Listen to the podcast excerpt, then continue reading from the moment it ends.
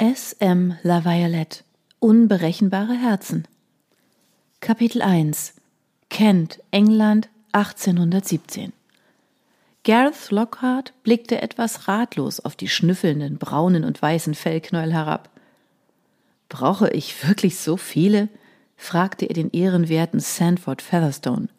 Beim Klang seiner Stimme bewegten sich die Welpen und wimmerten, und die Hundemutter oder Hündin, wie man sie vermutlich nannte, warf ihm einen vorwurfsvollen Blick zu, weil er ihre schlafende Brut geweckt hatte.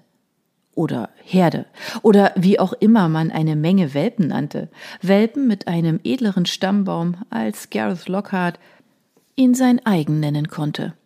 Featherstones Kopf wippte vor Begeisterung auf und ab, was Gareth anstrengend fand. Oh, ja, so viele und mehr, wenn sie jagen wollen. Ach ja, die Jagd. Die angebliche Notwendigkeit zu jagen hatte er ganz vergessen.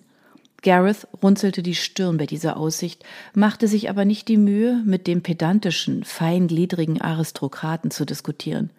Schließlich war das genau die Art von Information, für die er Featherstone bezahlte, wie man sich als Adliger benimmt wie man ein Haus baut und einrichtet, das aussieht, als hätten seit Jahrhunderten feine Pinkel darin gelebt.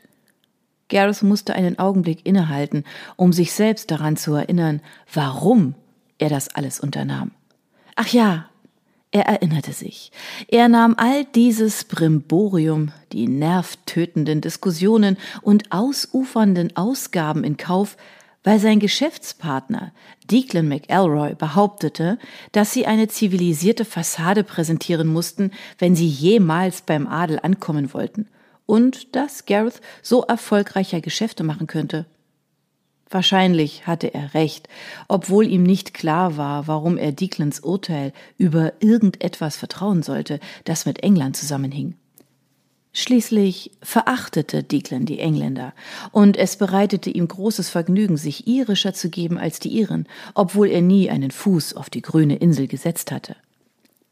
Und wegen dieser Jagdpferde, Mr. Lockhart. Als Featherstone sprach, sah Gareth von den schlummernden Welpen auf. Eine kratzige Stimme mit kurzen Konsonanten und einem herablassenden Tonfall. Der kleinere Mann beobachtete ihn genau. Sein Ausdruck war besorgt und noch irgendetwas. Gareth war vielleicht nicht besonders gut darin, Leute einzuschätzen, doch er wusste genau, was Adlige in ihm sahen. Einen Emporkömmling mit mehr Vermögen und Einfluss, als ein solcher Straßenköter verdiente. Er fand eine solche Einstellung weder beleidigend noch amüsant. Sie interessierte ihn bloß nicht. Es war eine Tatsache, dass die dicken Mauern der Aristokratie von wohlhabenden Händlerfürsten wie Gareth durchbrochen worden waren. Die Macht des Hochadels rann durch diesen Riss wie Wasser durch das Speigert eines Schiffes. Doch es war ein langsamer Wandel, und der uralte englische Landadel hatte noch immer einen Einfluss auf die Regierung, der in keinem Verhältnis zu seiner Zahl oder seinem Vermögen stand. Die Rechnung, die sich daraus ergab, war einfach. Die Adligen waren auf Männer wie Gareth ebenso angewiesen wie er auf sie. Featherstone trat unter Gareths ruhendem Blick von einem Fuß auf den anderen. Mein Cousin hat ein sehr angesehenes Gestüt in Yorkshire und die Worte sprudelten aus seinem Mund und erfüllten die stickige Luft im Stall wie ein Schwarm Mücken. Worte, Worte und noch mehr Worte. Gareth bekam langsam wieder dieses Gefühl, zerplatzen zu müssen, das ihn immer wieder befiel, wenn er zu lang in Featherstones Gegenwart verbrachte oder in der Gegenwart anderer, die seine Zeit mit trivialen Dingen verschwendeten, über die sie bereits gesprochen hatten. Er unterdrückte das unangenehme Gefühl, was geistige Gelenkigkeit erforderte und ihn viel Mühe kostete.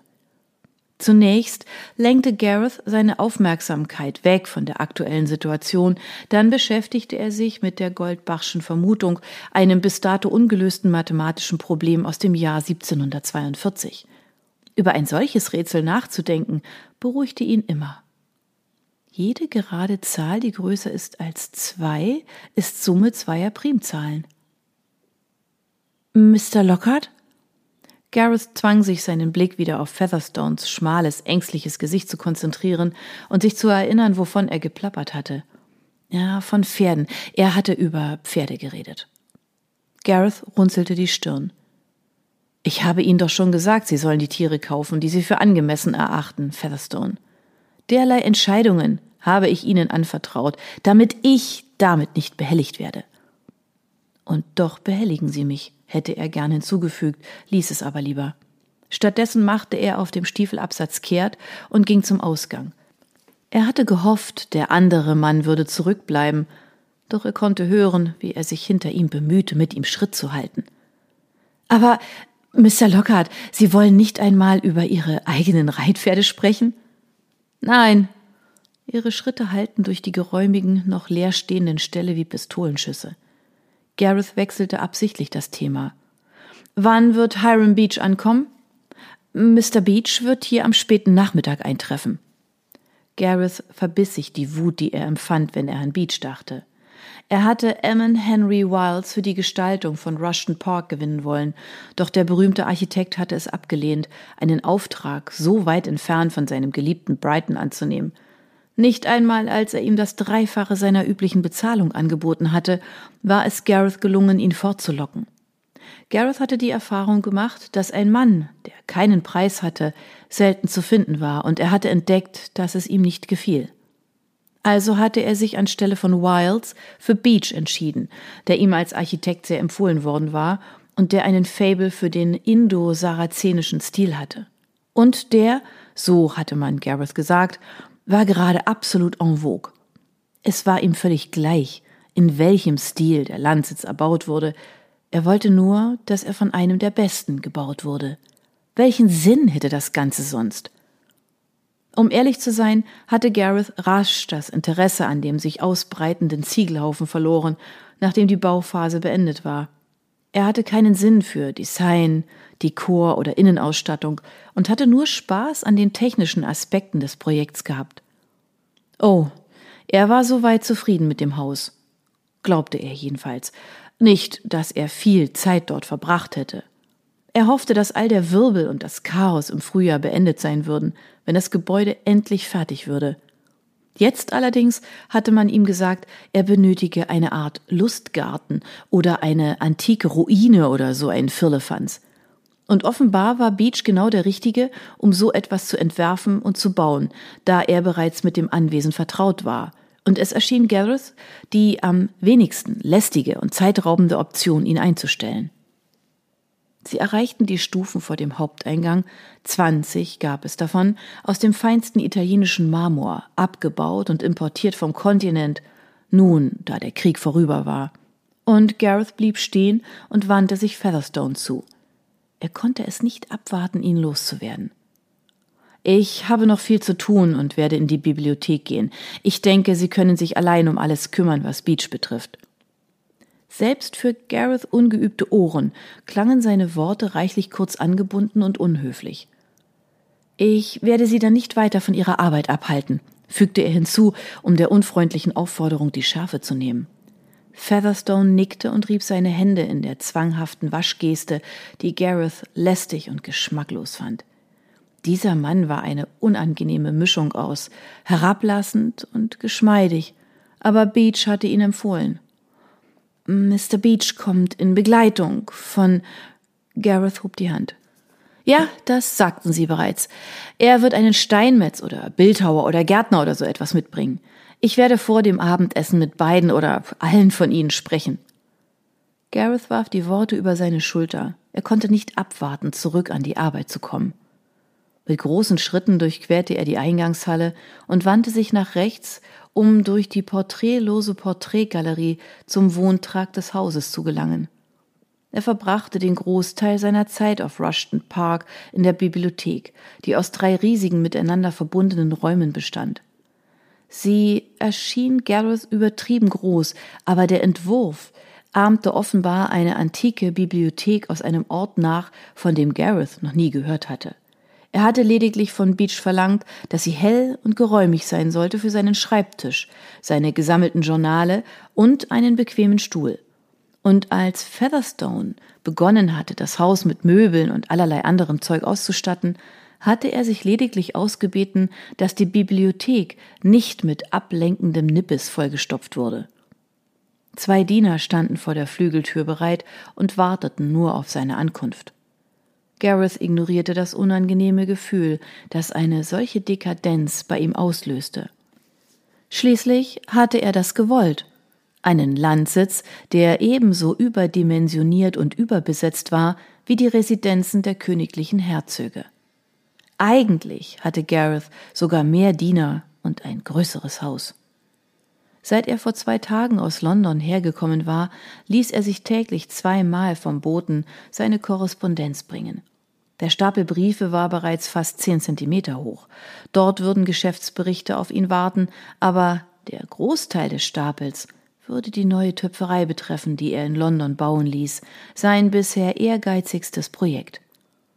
Gareth hatte sich erst zur Hälfte durch den Stapel gearbeitet, als ein Räuspern ihn aufsehen ließ. Sein Butler, Jessup, wartete in der Tür. Ich hatte darum gebeten, nicht gestört zu werden. Der hochgewachsene, gärtenschlanke Mann nickte leicht, aber seine Miene blieb unbewegt wie eine geschnitzte tote Maske. Er war, das wusste Gareth, absolut unerschütterlich. Gareth hatte ihn dem Duke of Remington abspenstig gemacht, wo Jessops Vorfahren seit 200 Jahren als Butler gearbeitet hatten. Remington konnte nicht mit dem Gehalt mithalten, das Gareth ihm zahlte. Da ist eine Besucherin, Mr. Lockhart, Mrs. Serena Lombard. Gareth schüttelte den Kopf. Eine solche Person kenne und erwarte ich nicht. Sie ist hier im Auftrag von Mr. Beach, Sir, wegen der Gärten. Aha, ich verstehe. Auch wenn das nicht der Wahrheit entsprach. Er räusperte sich. Sie sagen, Beach hat eine Gärtnerin engagiert?